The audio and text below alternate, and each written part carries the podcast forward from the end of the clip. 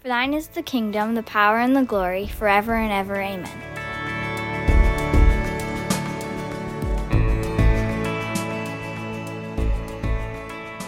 The comedian Jack Benny once said, uh, My wife Mary and I have been married for 47 years, and not once have we had an, an argument serious enough to consider divorce. Murder, yeah, but divorce, never. Um, the, view on marriage in the last few decades has, has really taken a, a pretty dramatic shift. In fact, uh, I, I've heard of some marriage vows that, that used to traditionally always be for as long as we both shall live. Sometimes those are tweaked slightly to say for as long as we both shall love. Uh, I, I, know someone in my family actually who um, they had they'd gotten married and I think it was like two weeks later something blew up and uh, they split and the um, the groom uh, sort of was, was telling somebody in my family, uh, you know, I, I, didn't think we were going to be married for 20 years, but I thought it'd be longer than two weeks, which makes me shake my head and go, You didn't think you'd be married for 20 years? Then what were you doing? Um, marriage has become uh, this, this uh, institution of convenience.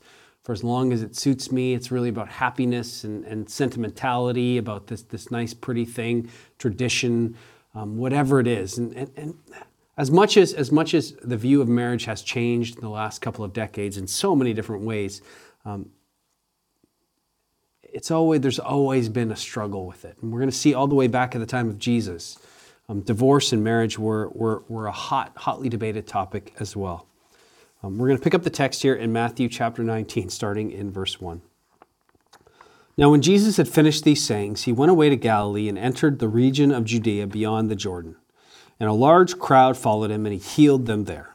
And the Pharisees came up to him and tested him by asking, Is it lawful to divorce one's wife for any cause? Um, the Pharisees are once again trying to trap Jesus. This was a, a, hotly debated topic, and they really wanted to try and catch Jesus uh, alienating one group or another. Right? We can't do this in one swoop, so let's at least alienate him from one group and we'll chip it away him that way. Another thing they may have been doing is trying to, to get him in trouble in bad standing with Herod and Herodias. Remember, John the Baptist had, uh, had confronted Herod and Herodias and ended up with John the Baptist being beheaded. Maybe they were hoping that Jesus was going to uh, suffer the same fate as the Baptist.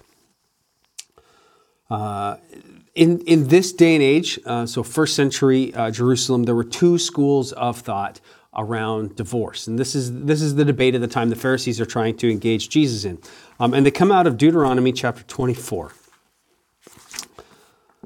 Uh, Moses says, When a man takes a wife and marries her, if then she finds no favor in his eyes because he has found some indecency in her, and he writes her a certificate of divorce and puts it in her hand and sends her out of his house, uh, and then she departs out of his house. And then he goes on to talk about different regulations and stipulations.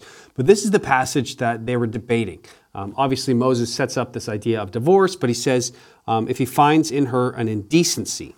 And so the debate, as most of the, the Pharisee kind of debates were all about the interpretation of these Old Testament things, what does indecency mean?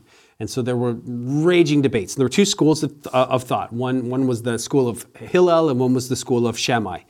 Uh, and so the school of Shammai said that a man may not divorce his wife unless she has found unchastity. He has found unchastity in her. And, and, so it's about a serious transgression. This, this, this, this sort of indignancy that we see in Deuteronomy is a major deal. And so only for a major deal can, can, can a husband divorce his wife. Um, the school of Hillel went the other way. Uh, he said he may divorce her even if she spoiled a dish for him.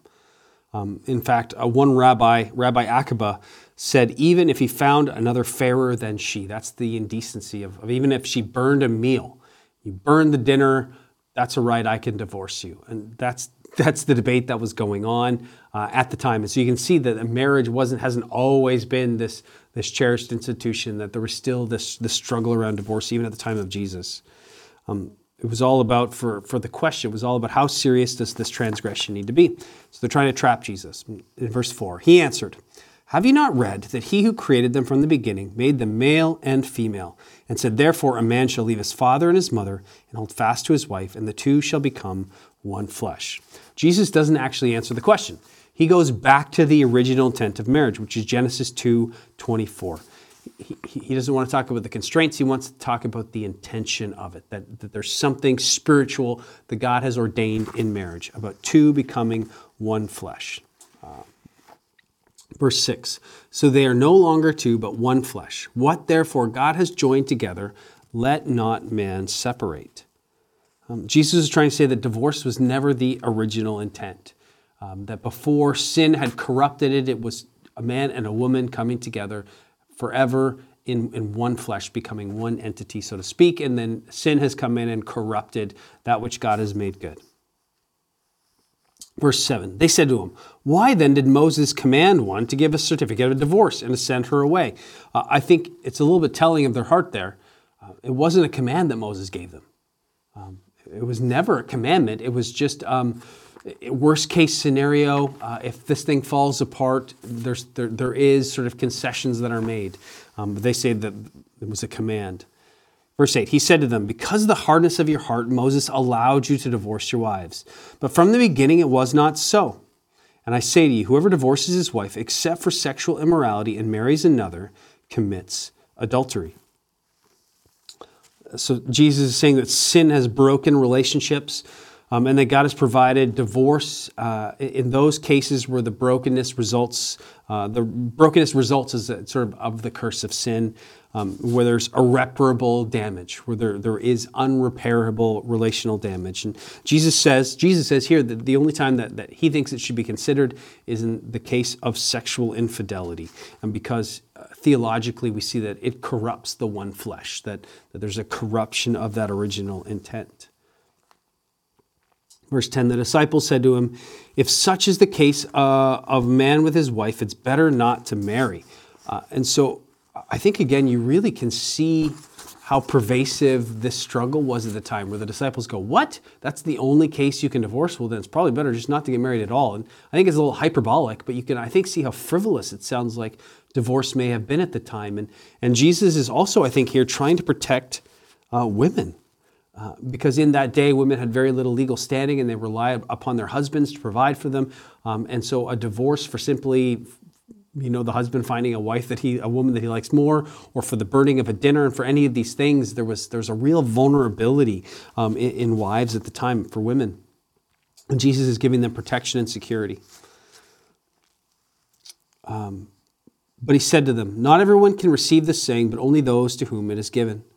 For there are eunuchs who have been uh, so from birth, and there are eunuchs who have been made eunuchs by men, and there are eunuchs who have made uh, have made themselves eunuchs for the sake of the kingdom of heaven. Let the one who is able uh, to receive receive this.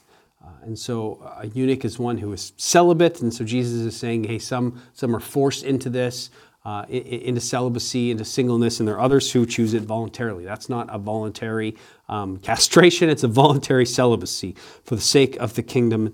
And, and even that one statement from Jesus that, that for the sake of the kingdom, one can be voluntarily celibate, kind of flies in the face of our culture today, which says that, that sex is the meaning of life, and without it, you're depriving yourself, and um, flies in the face of that. Verse 13 Then the children were brought to him that he might lay his hands on them and pray. The disciples rebuked the people, but Jesus said, Let the little children come to me, and do not hinder them, for to such belong the kingdom of heaven. And he laid his hands on them and went away.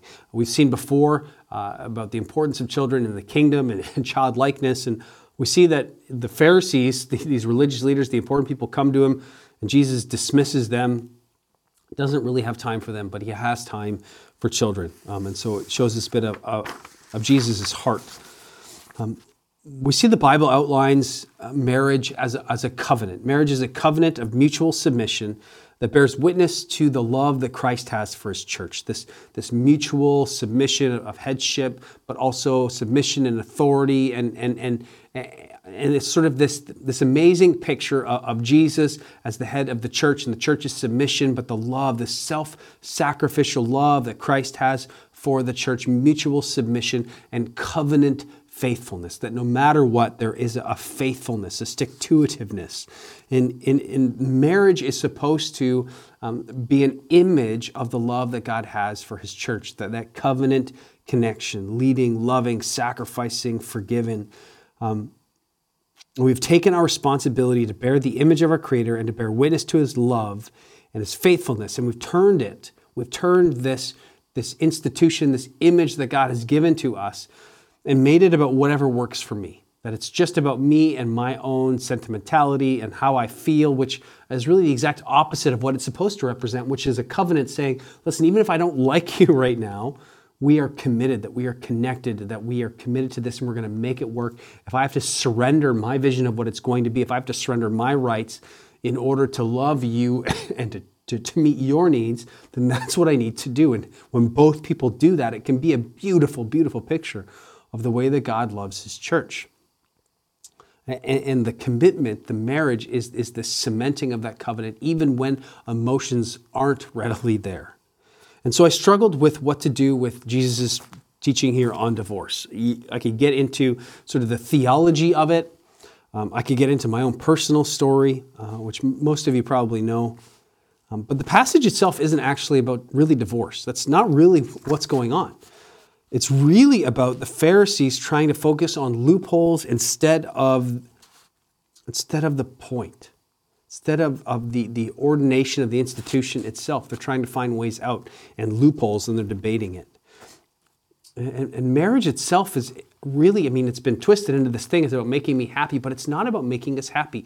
Biblically, we see that it's about making us holy and those things that, that gnaw at you from your spouse that drive you nuts, that maybe God has intentionally put those there to try and refine you, to chip away impurities in your life that your marriage is not about making you happy. And if we're focused on that, we're missing the point of the covenant, missing the point of it, that, that it exists two people together who aren't perfect, people who are both sinners, who both need work, who are chipping away at each other, making each other more holy.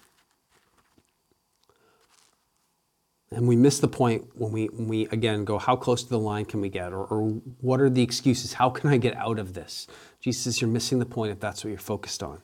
Uh, and so, very practically, um, when it comes to a, a passage on marriage, uh, on avoiding divorce, what's some practical takeaways? Something very practical that, that, I stumbled across this week in, in studying statistics is it can be really difficult to predict couples who will last versus couples who won't. The numbers are kind of all over the map. But there's one statistic I found that, that does correlate, and it's, it's how spouses talk to each other. So, a study was done on newlyweds, uh, those who endured versus those who didn't. And there was a correlation where, for those who endured uh, decades later, um, that five out of every 100 comments made about each other were put down. So, five out of, out of 100 comments about your spouse were put downs. That was, those were those who endured. For those who would later split, they found that in newlyweds, it was 10 out of every 100 comments were insults or put downs. And what happens over time is that gap magnifies, so that over the following decade, until couples are, are headed downhill, we're flinging five times as many cruel and invading comments at each other as other couples who endured. And so there's this correlation about how spouses speak to and about each other, about this resentment, about hostility. Hostile put downs act as a cancerous cell that, if unchecked, erode the relationship over time. And so, practical is how do you speak about your spouse? How many out of 100 comments about them, how many are positive and how many are negative? And that has a direct correlation on the enduring legacy of your marriage. Check your words. I, I came across this quote that I really like that a good marriage is one where each partner secretly and perhaps not so secretly suspects that the, they got the better deal. A good marriage is one where each partner secretly suspects they got the better deal. And you, you think about the way that those couples talk about their spouses. Those, those are important factors in avoiding divorce.